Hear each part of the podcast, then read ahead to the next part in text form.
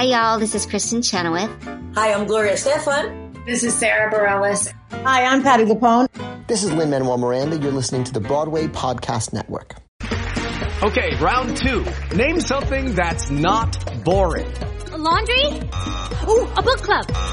Computer solitaire, huh? Ah, oh, sorry. We were looking for Chumba Casino. That's right. ChumbaCasino.com has over 100 casino style games. Join today and play for free for your chance to redeem some serious prizes. ChumbaCasino.com. No purchase necessary. Full prohibited by law. 18 plus terms and conditions apply. See website for details. It's time for today's Lucky Land horoscope with Victoria Cash. Life's gotten mundane, so shake up the daily routine and be adventurous with a trip to Lucky Land. You know what they say. Your chance to win starts with a spin. So go to LuckyLandSlots.com to play over 100 social casino-style games for free for your chance to redeem some serious prizes. Get lucky today at LuckyLandSlots.com. Available to players in the U.S., excluding Washington and Michigan. No purchase necessary. VGW Group. Void where prohibited by law. 18 plus. Terms and conditions apply.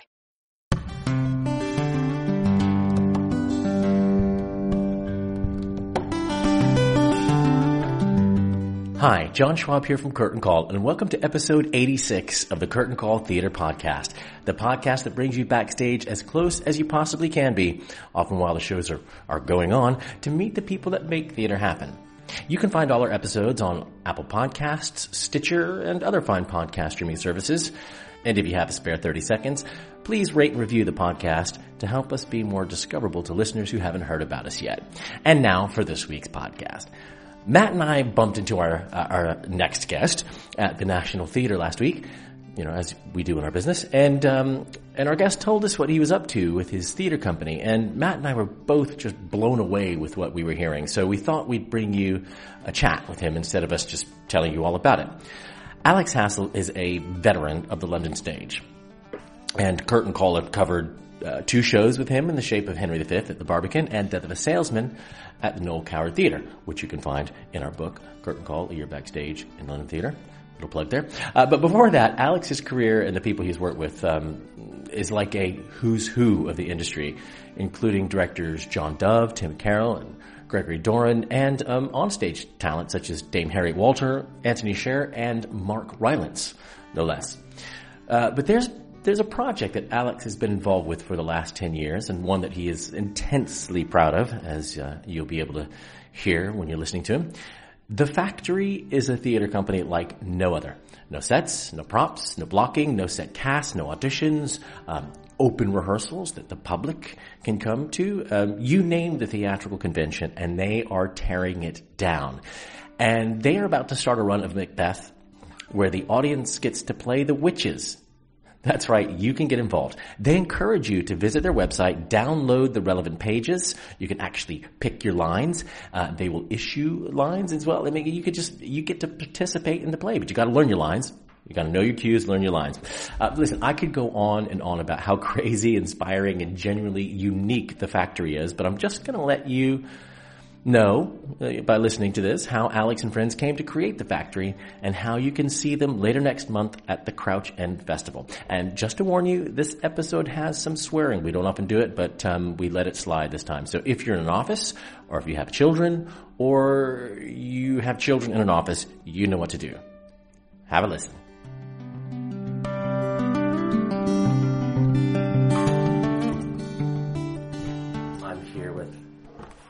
Hassell. Yeah? Yeah.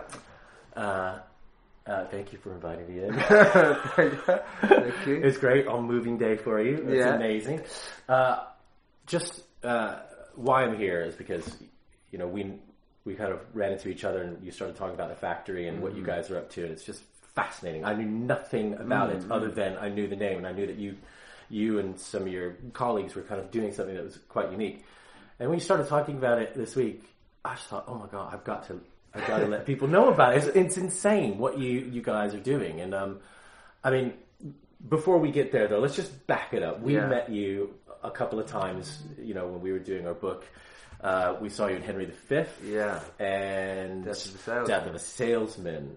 And Henry Fours as well? Did we no, say- I don't think we did the Henry Henry Fours, Fours, but so uh, and that's kind of when we found out a little bit on the radar what, what you're doing. But um, you know how how like we could do an origin story if you want. Let's go. Let's go. Yeah. Let's go. We well, you don't know. We just been moaning about. yeah. we just been moaning about how we We'll, haven't we'll worked. get to the moaning. we'll get to the, the moaning in a little while. yeah, but okay. Let's talk about the glory days. The Like, dreamy origin Yeah. beginningsville. Yeah. Um, it's a kind of quite a, a sort of an amusing and sort of twee story. But basically, when I had no idea I wanted to be an actor at all. I was twelve. I mean, Yeah. who does know really what they want to do then? I was living in Essex, which is where I grew up, and I went to see. I don't really know why. Went to see in this tiny theatre called the Crampon Theatre. A musical called The Rock Nativity, which is by the people that wrote the theme tune to Neighbours. So It must have was been good. good. I have subsequently, in fact, I am on the recording, a CD recording, singing of the Rock Nativity, Oh but a weird like, um, I don't know how I ended up doing that, but anyway, went to see that Yeah. and uh, just sort of instantly went, oh my god, oh my god, I want to be in biblical In rock, the rock no, nativity too. yeah. Uh, I think it was the thing. I think it was sort of elementally as simple as there being two groups of people in a room, Mm. one group looking at another group, and I thought I want to be in the group being looked at. Yeah. Um, so then I sort of looked in the local paper for what was like a group that was doing stuff, and there was auditions for Bugsy Malone, which was like my favourite film at the time. And I auditioned and got the part of Bugsy Malone. I was like, right, well, I'm it. gonna nail this. That's it. I've made it. Um, and had an amazing time doing that. And I remember actually one really sort of informative moment is that Blousy in one of the scenes was late for costume, like costume malfunction or whatever. And I improvised by myself on stage and like got a laugh. And I that was like, oh right, I this is really, I feel powerful in some way. Uh, and then actually to get onto the moaning, the next thing that the company did was Oliver, and Yeah. I was like, well, I just played Bugsy. I'm going in as like the Artful Yeah. Dodger or Oliver or something Yeah, like that. yeah. And I sang the Where Is Love uh, song in the audition, and they laughed at me because they thought my singing was so bad.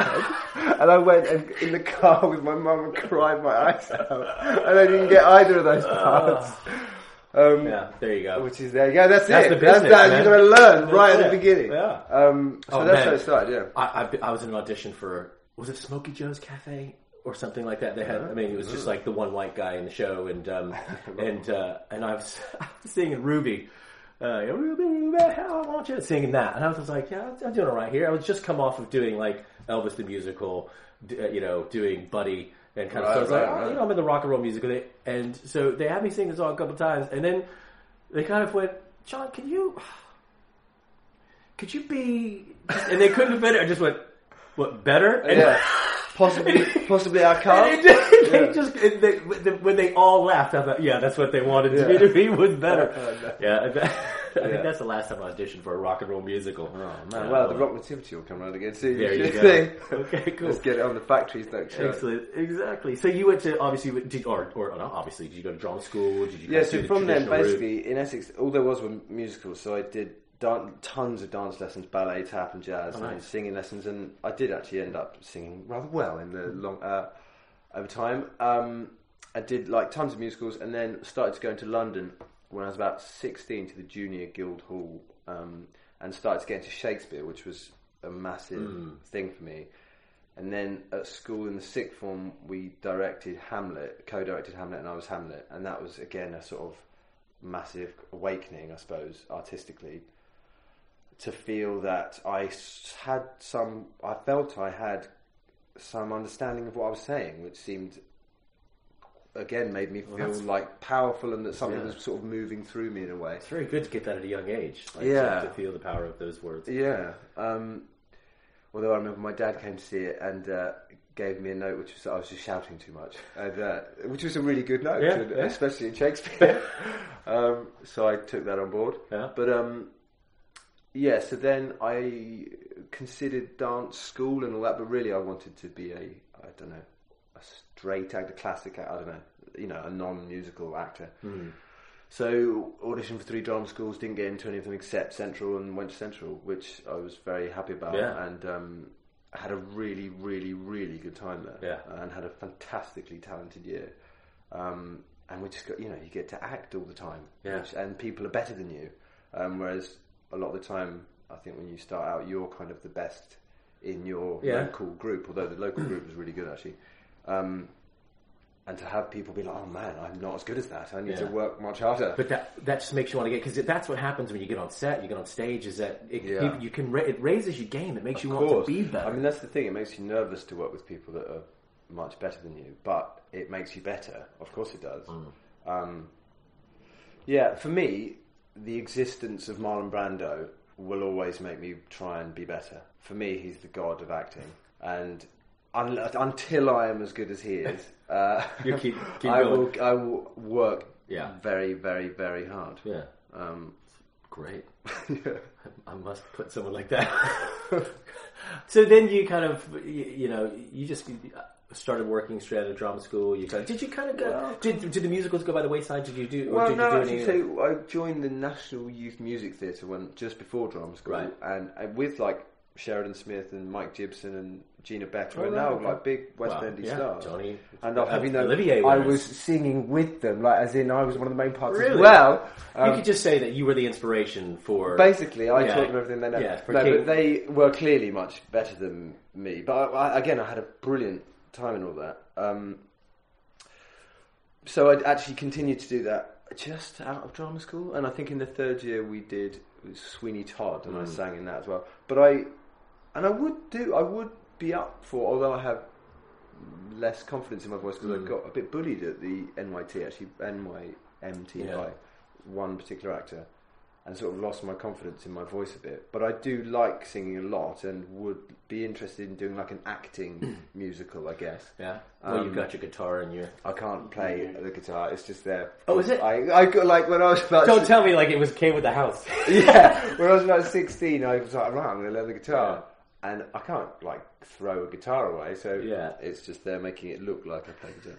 But um, but uh, yeah, so I sort of, I really wanted. I thrive. I like finding parts too difficult, hmm. and I think there's lots of musicals that are, have extremely complex parts. Yeah. But the bit that I would find really difficult would be the singing, and that I, it's more. I like to see a part and go, God, I don't understand what the hell is going on emotionally and sort of psychologically, and I'm not sure I'm good enough to do that. That's hmm. what sort of turns me on. So I think that's why big, juicy, complex, theatrical, Yeah. you know, roles rather than musical roles are Well, things like I gravitate towards. Henry. Yeah, sure. And Biff. Yeah, no, You know, absolutely. it's no, I've been very lucky. And Biff is like, yeah. I mean, Biff is such a complex. I mean, I've, I think it's one of, it's one of those roles. You, everyone talks about Willie, you know, but Biff is this The guy whole that's trying family, to I mean, you know, the whole family are incredibly complex. For there to be no discrepancy in their mind, for them, for, for to be able to exist at exactly the same time, one thing and its complete opposite, and there be no sort of difficulty in them in that, you know, the, the a lie and a truth being having as much valid, you know, validity in their minds of is the sort Well, of core of it. I mean, look at the state of affairs in the world today. Yeah, yeah, yeah, yes, God, yeah, Yeah, yeah. absolutely. So you've done, uh, you know, moving forward, you've done theater, film. You know, you you, you kind of you've been you've had a really good crack at it. Well, it- that's you know? very interesting, and I appreciate that from an outside point of view. It might look like that. It's interesting, isn't it? Yes, I have done loads of really varied work, and when I think about it, I'm very grateful and very proud. But I think it's difficult for me anyway. I'm always, and it's not like I, I write those things off. I am very proud of a lot of the work I've done. And very much enjoyed it, but I'm always going like, yeah, but I want to go over there. I want to do, or I want to do more of that. And but yeah, I had done lots of varied stuff. Um, I've more recently got into more complicated roles in TV and film, and Yeah. that's been really exciting because I know much less about that. I feel, you know, I've done been in theatre since I was twelve, and I have a theatre company, and I've directed and do direct in theatre. And I guess I felt from a very early age some innate understanding in my bones of something about theatre. Anyway, um, obviously there's always lots to learn, but to some degree, I think I'm a theatre beast Yeah. but I've always really, really loved films and TV as Yeah. well. I don't go to the theatre ever. we never watch. Well, it's like a busman's holiday, isn't it? I Like- never go to the theatre, but I, we watch films all the time. Yeah. You know, and. I, I'd like to direct films and I'd like to write, and but I know less, much less about it. And in fact, in terms of acting, I've really through mm, my work and through the factory and working with Tim Carroll and Mark Rylance at the Globe and all that. Yeah. That was a real awakening of what I wanted my acting to be. I have worked very hard on being very live and responsive, and very much with you know you uh, impulsively and lively m- make up what's happening depending on what the other people around you are doing. You know, Sure. and it's been very interesting to get onto set of you know TV and film and go like, oh right, I can't even see you, Yeah. and like you're just a, a taped cross on the side of the camera. So what do I do now? How do I? What's the task? You know, so Yeah. that's been really enjoyed having to learn all that stuff. You know, um, been reading loads about it and watching. Uh, uh, like actually studying people's performances, Mm-hmm. I've been like watching films and writing notes about what they're technically doing and trying to understand that, and that's Yeah. been a real pleasure. I just read that yeah. really brilliant. Um, is it the Secrets of Screen Acting? I think is that what it's called? Uh, it's really, really useful, Right. really interesting. And Michael Caine's book, which is hilarious, but also it does have interesting stuff in it. Um, but yeah, to go back to a sort of varied, Yeah. very creative. It's interesting. Yeah, I feel the factory has been such a. So that's eleven years now we've been doing it, and it's. I waver. I have wavered over lots of that time. It's like, oh, I can't sustain it. It's too difficult Mm. with an industry, and also like it, it's a lot of responsibility and you know, and I really want to be really successful, Yeah. you know, in the industry and Yeah. stuff. But then to have something that is purely artistic and really my taste, you know, it's I am the artistic director Yeah. of it, and we, it's very, um, uh, we all, everyone pitches in. It's you know as sort of democratic as it gets, I Yeah. guess, other than Yeah. that I'm totally in charge. Um, It's good. It's but- well, listen, let me take you back because yeah, and I mean, you mentioned it. Like, okay, you went and saw Rock Nativity. Yeah, yeah. You, you became very proactive. Now, it sounds to me like you, you're somebody who just likes to get things done. Like, you want to be busy. You, you have to have your hand. in I mean, Yeah. it seems to me like you've. I'm not very good at waiting. Exactly. to give me things. So you started a company called The Factory, uh, as you say, 11 years ago. Um, and, you know, what, what was it that made you start? I mean, first of all, what is what is the factory, and what made you kind of come up with it or start it, and and, Yeah. kind of, and, and enroll your friends and colleagues and workmates Hmm. and professionals that Well, uh, so a guy in my year, uh, Central, Tim Evans, we were really, really good friends, and he, I think I had a business. He was living with his mum and dad, I think, in Hereford, and I had a business idea, and I was like, "Why don't you come live with me in London, and we'll try and do this business idea that involved acting and stuff." Anyway, and he had a theatre company, had just done a one-man show that was really, really brilliant.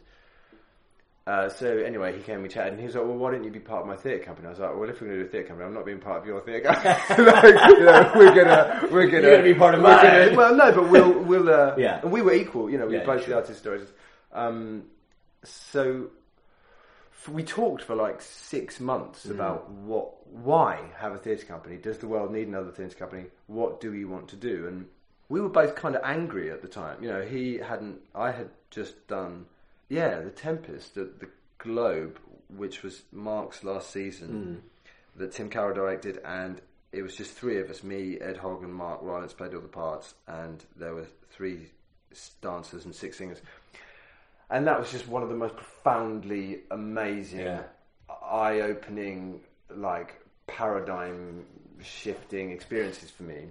And Tim and Mark just blew my mind. And Tim Carroll's work in particular, how he thinks about acting and theatre, I just desperately wanted more of it anyway. So and yeah, so I had I had been doing work and was uh, really excited, but then you know came out of that and then didn't work, and Yeah. I was like, I want to keep that level of challenge Yeah. and that level of you know. So basically, we just talked about what we didn't like about the theatre, what upset us, what made us angry, the fact we felt shut out of it, or you know, it can be a very, um, it can feel like a closed shop. You feel like you're constantly sort of banging on doors. So we were like, right, we want something that feels like a community and that feels open and uh, loving and healing and supportive Yeah. and non-hierarchical. We want it to be really, really difficult. Um, the work to be really, really difficult, so that you constantly feel like you're testing yourself. We want to it to last for a very long time, so you're always acting. Yeah. And even if you don't have a job, you ca you are still an actor. Yeah. And you're still being part of it.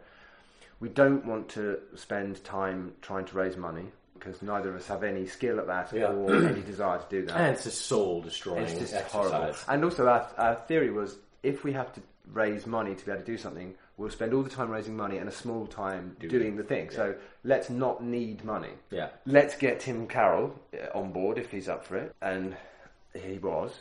So it was born out of that, and out of that, those sorts of um, that ethos, we were like, right, let's do Hamlet because that's really hard. Mm. And I had an affinity with Hamlet from doing it at school, and Tim Carroll had just done this version of Hamlet in Hungary in Hungarian, where people swap parts, Yeah. and the audience brought random objects with them.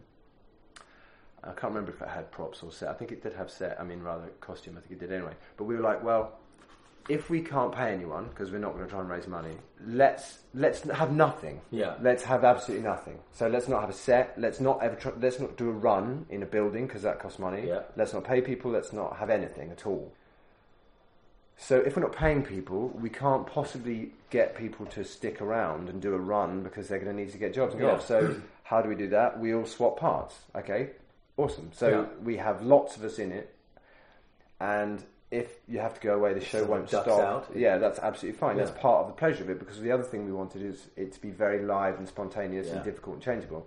So those sort of things came together as a perfect combination of meeting all of our needs. So really, it was about the the parameters of necessity forcing us into a creative sort of position. So then that was the kind of artistic, like um, playing of the play side of it, and then the other side of it is what the company is, I guess, which was more me and Tim's side, Tim Evans' side than Carroll's side, because his he was in charge in the rehearsal room. You know, we were just actors, Yeah. and so then that was like, well, let's change venues all the time because we can't afford, you know, anything else. And actually, if the aim is for it to be really different every time, let's try and change venues every time. yeah. We don't have money for advertising, so let's throw a massive party and get people to give us a venue and some drink and stuff for free. And get people to put their email addresses into like a ballot box, basically, like they were voting for Yeah. factory. So we would start building an email list we rehearsed for like a year and loads of you know as soon as you people get wind actors get wind of you know like their friends saying i'm in this company this really weird and hard and awesome they're like well i want to be that Yeah, company." yeah, yeah. um, so Yeah. we got loads of people involved and also lots of people wanting to know what we were up to and they would sign up for the email list and stuff and we had facebook and i think twitter wasn't around quite yet. Hmm. But we wanted it to be kind of punk. Um, We wanted. Uh, there was a big part of it at the time, which was anger, and it was like, Yeah. "Fuck you, Yeah. industry. Yeah. Fuck you. Yeah. If you won't have me play Hamlet, fuck off. I'm going to be my own fucking Hamlet." Yeah. Um, so there was a sense of we're going to break the rules. We don't. We're not going to try and. We're going to try and take our ignorance of how theatres are run and how companies are run as a virtue. Yeah. And be punk. We Radiohead has always been a huge influence to me, and at the time Banksy and Yeah. stenciling and graffiti and all of that stuff was a big influence. So like we like take it out of the hands of the industry. Yeah. So we did. We would give the information about the show on the Monday for the show on the Sunday, and we would only release them one at a time. Um, first of all, we played to three shows because there were three people playing every part. We were Right. like, well, we'll do three shows so everyone gets a go. That was just invited audience of our friends and family because they're like, "What have you been doing?" Um, and we were like, if this works and is interesting, Hmm. then maybe we'll keep doing it. And if not, then it hasn't been a waste of time Yeah. because we've all had a good time. And it was, I was, of course, as is always the case at the factory, I got a job and wasn't wasn't at the first shows, um, except the last one. And it was really, really interesting. Yeah. Very raw, very, very raw, very wild Yeah. and messy and chaotic and spontaneous. And we were like, well, that's cool. So let's next week book a, another venue, very small places, Yeah. you know, um, 15 people, you know, um, and we'll charge £10 on the door because we didn't have any, like, I don't think we had a website, I got, you know, I got nothing. And like we sold that out uh, to like 20 people, and we're like, okay, well then let's next Sunday do one for 25 people. Um, and we sold that out, and then we played every Sunday basically doing that. And a year to the day of the first show, we sold out the Globe at a midnight matinee. Amazing. All word of mouth, all word of mouth. And it was the worst show we did ever. the one at the Globe was the worst one ever. It was my birthday. So I, a major thing I forgot to mention is that we, the audience would play scissors, paper, stone to determine who played who. Oh, really? Yeah, so we didn't. We turned up not knowing who we were going to play. Amazing. Um, and they would bring random objects with them, and then we would incorporate them into the show in a kind of someone called them like a talisman, talisman, like a talismanic way. Anyway, and we had like people brought their kids and their pets, and like you know we famously had a baby, my nephew actually uh, in the show. And yes, so this uh, show at the Globe, it was my birthday. Uh, you know, it was my company. Yeah. Um, everyone I had ever met was in the audience, and I lost the task to play Hamlet. it was so difficult. Um, So who did you play then? I played the ghost, I think. Okay. Yeah. But then we would do crazy, crazy shit. Like Tim Carroll really pushed and pushed and pushed and pushed. It was largely um, the idea was largely based on the Five Obstructions, a film by Lars von Trier. So each act we would have an obstruction, and off to begin with, it was just we'll move the audience. So Yeah. the audience in the first act will be in like a traverse. The second act will do it in the bar. The Yeah. third act there it will be front on. Fourth act will be in like a garden round Yeah. the back, and you know the fifth act will be on a ladder or something. But they got more and more and more complicated to like push us and push us and push us out of our comfort zones and the sort of better we got at it. And sometimes they would destroy shows, and some shows were just terrible, but they were only ten pounds. Yeah. So it's like that's that's what That's the that's the point. the point is that we're taking Yeah. a massive risk. Yeah. And if there's one moment that is profoundly uniquely Yeah. serendipitously interesting, that's worth ten pounds. Yeah, of course. Um, so um, So that's just that's carried on. That that so that was Hamlet. Yeah, that was yeah. Exactly. Well, that is the company is the. I guess the main ethos is, is of the company are about taking the creative onus for yourself. Right. You having you being in charge of your creativity Having a responsibility and having responsibility in the moment and like you there is no direction Yeah. like we it's sort of like coaching i guess so i'm the director of macbeth there is no blocking of any kind there are no decisions of any kind we create the rules of a game is what we call it Okay. we try and work towards what is good playing of that game, and then you do whatever occurs to you. So you are making all of the decisions yourself. Yeah. Um, and it's really interesting how long it takes actors to go, what, really? I can do whatever I want. yeah, as long as like it's in the parameters of these things that are good. Yeah, you know, yeah, yeah. and not masturbatory and not Yeah. about your ego. It's Yeah. very egoless, this sort of stuff.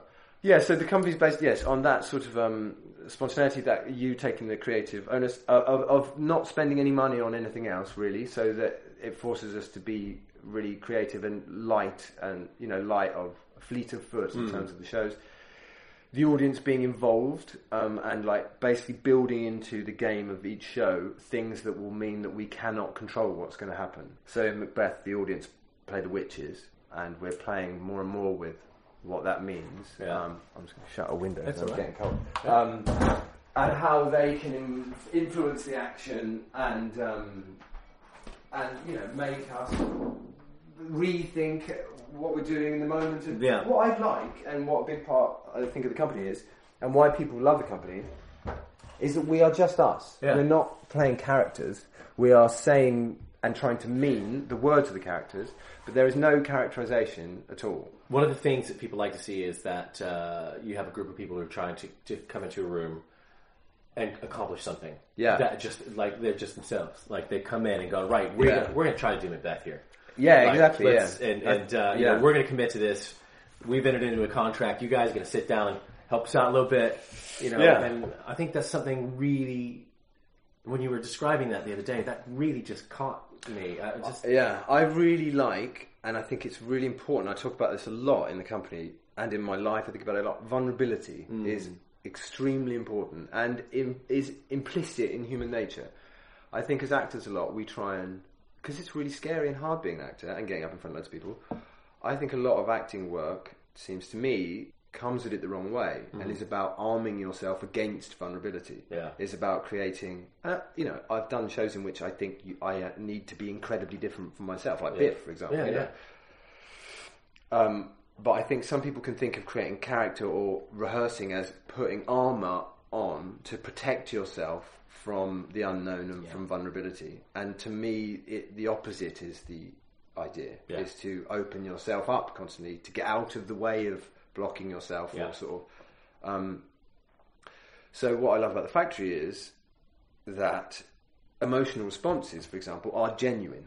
If people cry, they are actually crying. Mm. Yeah. You know, if they're shouting, they are angry. Yeah. Um, and we're trying to upset and hurt each other Yeah. because that's the play. Yeah. You know.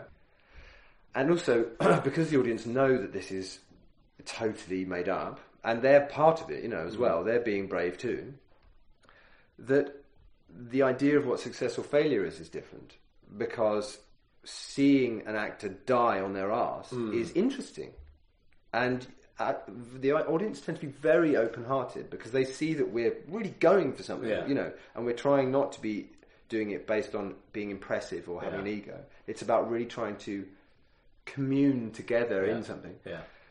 So Scott Brooksbank, who's a massive part of the factory, said this brilliant thing about trapeze artists. Apparently, that you know you go to the circus or whatever, and pretty much the trapeze artists could do every single show without a single mistake, but they don't. They build in a mistake early on, so that you're like, oh my god, they're going to. Yeah. fall and hurt themselves. so then the rest of the act, Yeah. when they do these amazing things, you're like, oh my god, how did they do that? And we don't Yeah. build that in, we don't fake that, but that is implicit in the shows, in that stuff doesn't work. Yeah. Um, so when things do work, it's all the more kind of magical and amazing. That's pretty cool.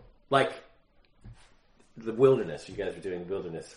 Yeah, Yeah, yeah, where- yeah. So we, well, yeah, we did Hamlet particularly. So Hamlet was our first show. and We really built the company around Hamlet, and because it was about people bringing random objects and us incorporating them and stuff, uh, we took that to be about venues and stuff as well. So we played really weird, really weird venues like a sewage pumping station, as well as theatres and stuff. Yeah. But we played you know, like music festivals, bars, blah blah blah. But yeah, we played one at Wilderness where I think we started at midnight or something, um, and the audience were just off their faces. I mean, we a lot of us were stoned and everything as well because we would play the room that we're in was Yes, the idea. So yeah, if you're in a bar, you play the Elsinore as a bar. Yeah. Um, so it's it's weird because it's sort of site non-specific because it changes every time. Yeah. But we try and make it site specific in the moment. But we Yeah. don't plan anything. You just do that. So we're in a festival, you know. So I've, Rosencrantz, I remember Rosencrantz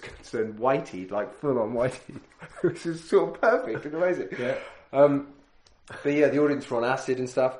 And the idea is that you envelop everything that happens. You know, everything that happens in the room or around you is happening. Yeah. Whereas a, a lot, you know, the idea of the fourth wall is that you block out anything that is not appropriate or useful. Yeah. We think again the opposite, which is born out of working at the Globe. and mm. The ethos of the Globe Yeah. is that you let everything in.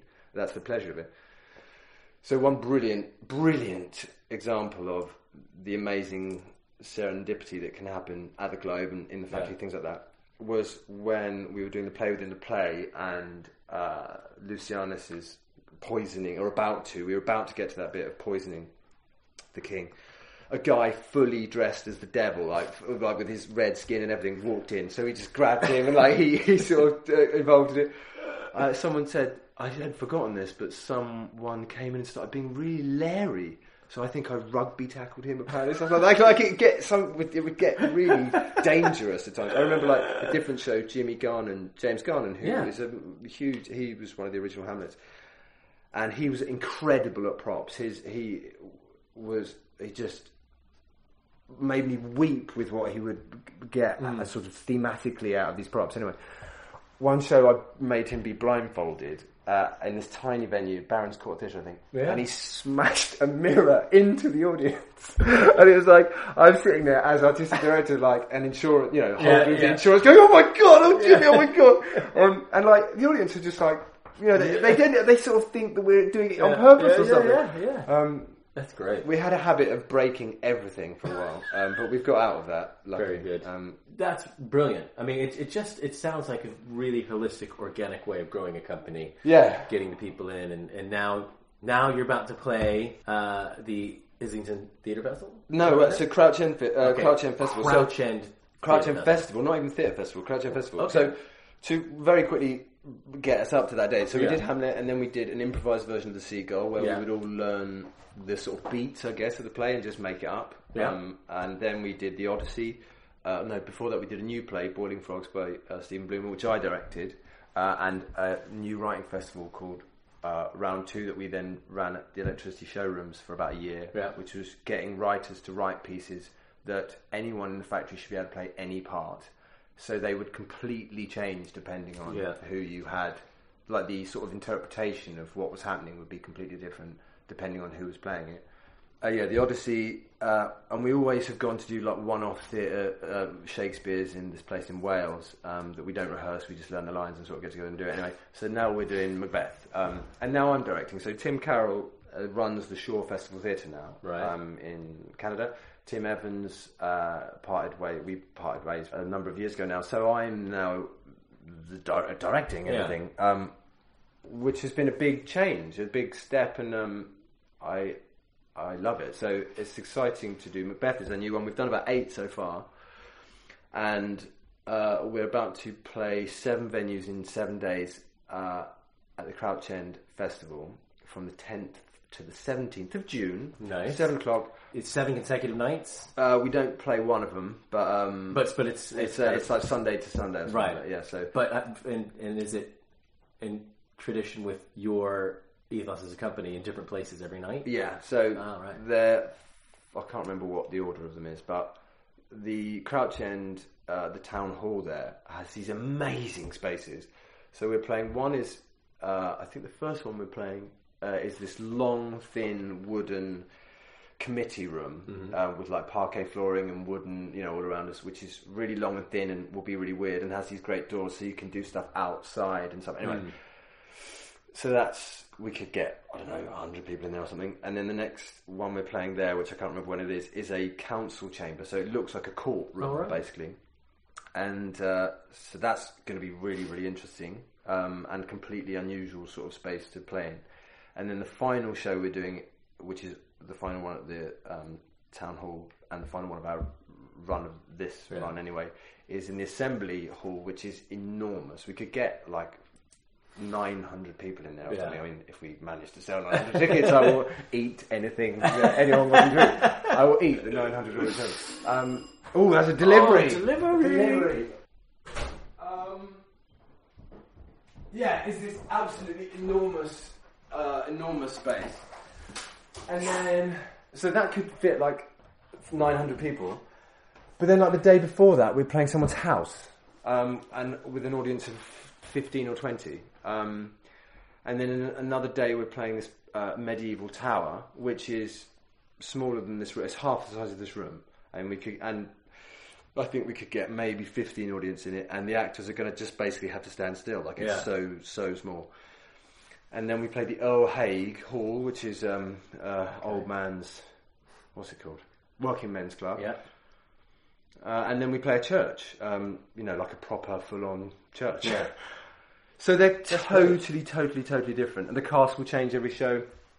Um, there'll be different witches every show. We think we're going to try and get a choir to come and be part of it uh, for one of them, and um, so they're going to. I mean, I mean, of course, I'm working again. I'm not going to Yeah. be there. I'm not going to be there or see any of, Of them, which course. is uh, Of just course. deeply, bitterly disappointing. Oh my lord! You're gonna have to have spies on the inside. Yeah, exactly. But I mean, what I feel so proud of is that it's extremely rare, I think, to see the same play by the same company Yeah. in such massively varied venues. And with a varied within, cast. With a very cast within a week. Yeah. Um, and what's cool is that we only ever charge ten pounds plus booking fee, which I feel I have to say, which is I don't know a quid or something like that. um, ten pounds um, because we want everyone everyone to be able to come. yeah. Um, we would love to do it for free, but then we just couldn't exist, Yeah. and we can, can't really exist ten pounds a ticket. Yeah. But we've for eleven years, it's always been ten pounds. Right. And what is cool about that is that people come again and again and again and That's again and again because it's totally different every Mm. time, and they want to see. What's cool is they get to know us through our acting too, and they're like, Alex wasn't very good that night. I want to see him play this other part, or I want, you know, or we cross gender lines too. So Yeah. at the moment, there's there will be three female Macbeths and only one male Macbeth um, until I learn it, which I'm going to do. Um, so all of the parts cross gender lines. So people want to come back and see different versions of it all. So we're hoping that you know people will come at the beginning of the week and then Yeah. come back and um, That's Yeah. fantastic. I mean, it's, I just I'm fascinated by that as an actor, you know, Yeah. and as a director as well. And Some people hate it. I think. I think some actors hate it um, really strongly. I think, uh, and I feel fine about that. Um, because uh, certainly some actors see it and go, "God, I would not want to do that. I really liked it, but that is just not what I want to do." Yeah. And some people just hate it because it doesn't. I don't know. Oh, well, some shows are not very good. I mean, I think that's important to say. Mm. Yeah, yeah. Oh, and, and others are. Hey, listen, others I've been are- in a couple. Yeah. uh, of ours, I mean, as well. Yeah, Okay. but, but some of them, some of our shows are not very good, and some of them are the best thing I have ever seen. You know, um, but the work is not to everyone's taste. Some actors and some directors Yeah. are are. It's like an epiphany for them. Hmm. They see that sort of work, and there are other companies doing. You know, you go. I I really really want to be part of that. Yeah. Um, so we've started to open our rehearsal rooms up to audiences. That's so brave. Like, it's, Well, it's you know, really interesting because uh, we we felt is it brave, and actually it's been a major part of what we've always done. Really, Yeah, um, but it's incredible that uh, how many. I'm sure that people have thought about doing it before, but no one's had the balls to do it because that takes balls. That's when I think. Do you think that's when actors and directors and creatives and anybody is the most vulnerable? Is in that room that's a hallowed room where people aren't let in. But to, I think to. I would love to go to. I mean, I love being in a rehearsal room anyway. Yeah, yeah. But I think as a resource for anyone who goes to theater or is studying theater or Yeah. Or just is interested in art creation. Yeah, yeah, yeah, Like yeah. that's an incredible thing to be able to do. Yeah. Well, it came again out of necessity. We were hmm. going to try and get Macbeth on, and we had no money. Like we had about thirty quid or something, hmm. and we were like, "Well, we need rehearsal space. How do we do that?" And I was like, "What if we sell tickets?" Because people are really interested in our process Yeah, of of how on earth you end up making Yeah. a show like that. So we were like, well, if we say it's a suggested donation, but we uh, pay what you can, but we would suggest ten pounds because that's what the shows cost. Yeah. And actually, we see all of the work as being as valid as everything else, if you know what I mean. And then if we get like three people per thing, then we've paid for the rehearsal. Yeah. You know, and um, and it's been working amazingly well. And uh, what why it didn't seem like a leap really for us is that the aim of the company, and this is what Tim Carroll said right at the beginning. He felt, and this is all of his work. He works, you know, uh, he feels this way in general. I think he's like, why is it that my rehearsals are always better than my shows? He felt, and it's because live stuff is happening, accidental stuff is happening. Um, you know, it's really interesting to me that when an audience will applaud when someone drops a line or giggles or laughs, because that's what they That's- want. that- yeah. They want the real stuff. That's it. Um, or drops a prop or something. Yeah. So he was like, well, how do I get my rehearsals to be the shows, Hmm. basically? So to have that stuff open to people didn't seem that big a leap because we were already putting ourselves in the most vulnerable position in the shows anyway. Yeah. And what's great, because we involve the audience in our work anyway, it's brilliant to have an audience Yeah. all the time. But also, it's been brilliant because we ask them what they think. They offer their opinions anyway of their own accord. So, like at really brilliantly fortuitous times, we were working on. There's a, like a whole movement thing in Macbeth, which I feel is in some way related to the subconscious or something. I don't really understand it, but for me, it is anyway. Yeah.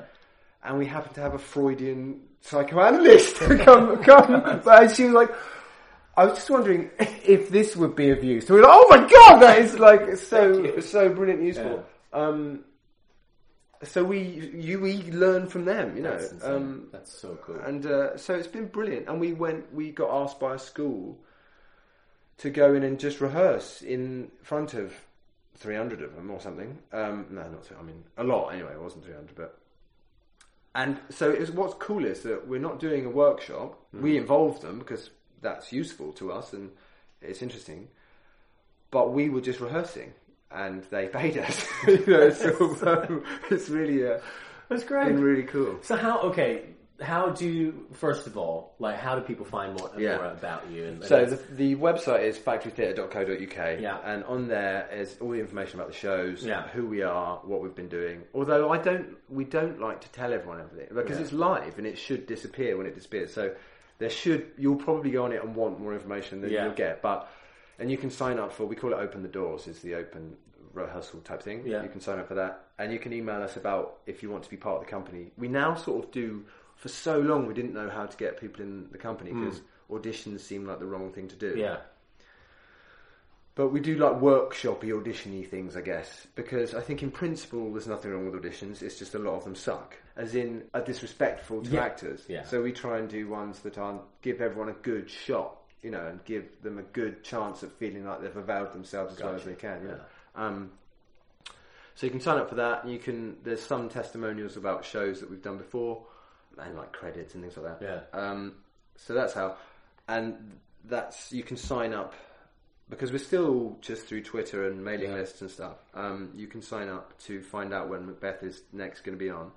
But we've also just got c-macbeth.com. Um, is Right. that, we did this yesterday. I'm just going to double, double check. that On your phone, like, yeah, I'm, I'm- I'm pretty sure. it. I'm pretty sure that is it.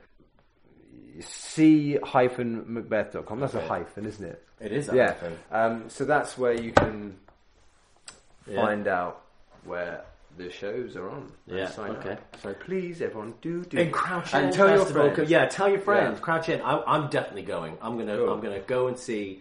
I'm gonna check my calendar because I think it's great. I think Yeah. this is exactly the kind of thing that people people should see. People.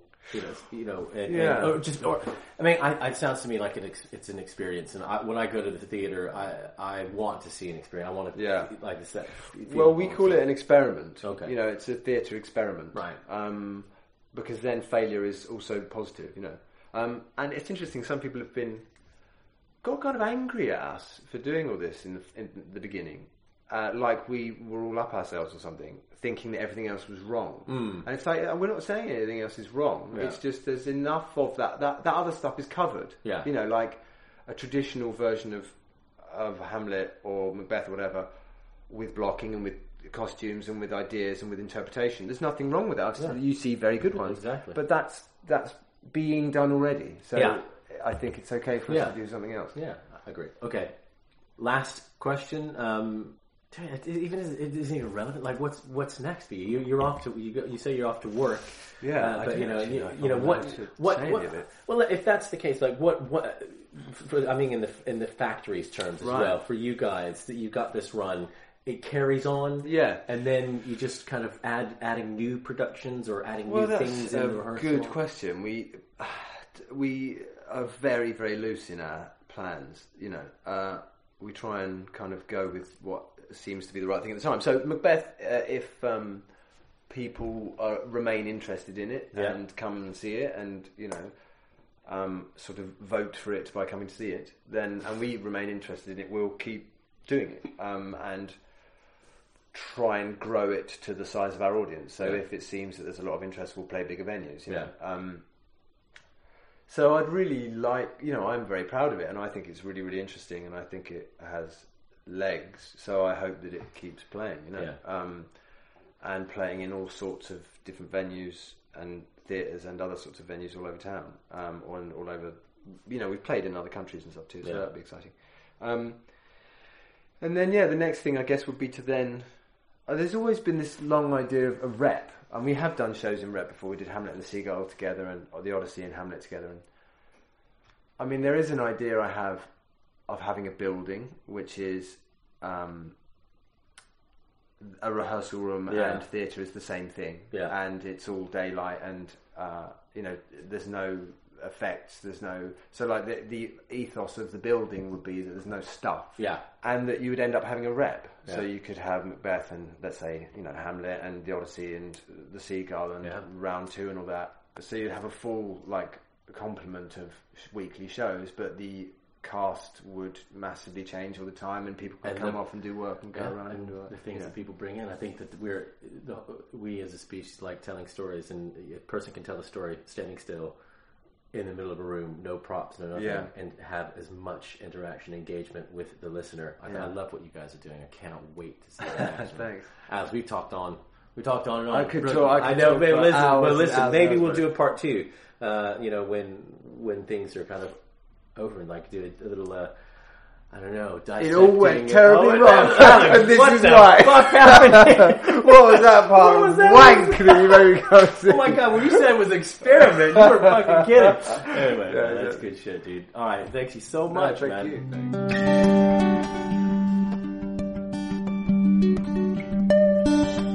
Alex Hassell, co-founder of the theater company The Factory, who can be seen at this year's Crouch End Festival performing Macbeth in different venues every night with a different cast makeup.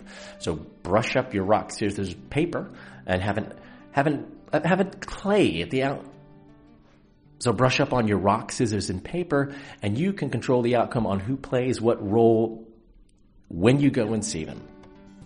That's the truth. Rock, scissors, paper. Now, before we wrap up, if you are a theater professional, you need to head on over to curtaincallonline.com and sign up for a free profile page. All you have to do is create an account with an email address, make up a cool password, and away you go. You can follow us on all the socials, Twitter, Instagram, and Facebook at Curtain Call. We'd love to hear from you if you have any suggestions or feedback for the podcast. Just get in touch with us via any of the social media platforms I just mentioned or write to me at john at curtaincallonline.com.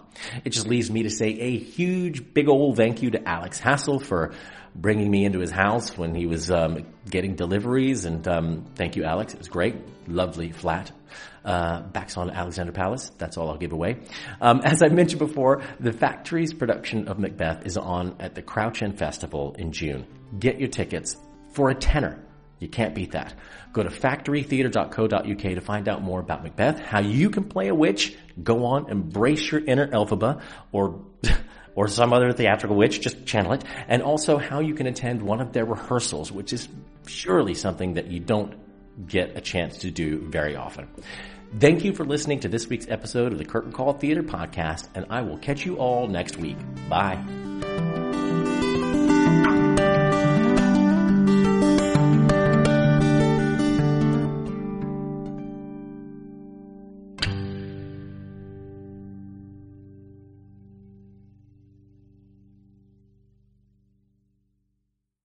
Hey, it's Leslie Odom Jr. here on the Broadway Podcast Network to tell you about the Rise Theater Directory, a program of Maestra Music. Rise is a national online resource designed to connect and empower backstage and administrative and creative theater professionals from underrepresented backgrounds. If you work or aspire to work in the theater community, this can help you find your next project. And if you hire theater professionals, search the Rise Theater Directory to find your next team. Create your profile now and get more information by visiting risetheatre.org. That's theater with an R-E-R-I-S-E-T-H-E-A-T-R-E dot org because only together we rise. Judy was boring. Hello. Then Judy discovered ChumbaCasino.com. It's my little escape. Now Judy's the life of the party. Oh, baby, mama's bringing home the bacon. Whoa, take it easy, Judy. The Chumba life is for everybody. So go to ChumbaCasino.com and play over 100 casino-style games. Join today and play for free for your chance to redeem some serious prizes. ChumbaCasino.com. No purchase necessary. Void where prohibited by law. 18 plus terms and conditions apply. See website for details.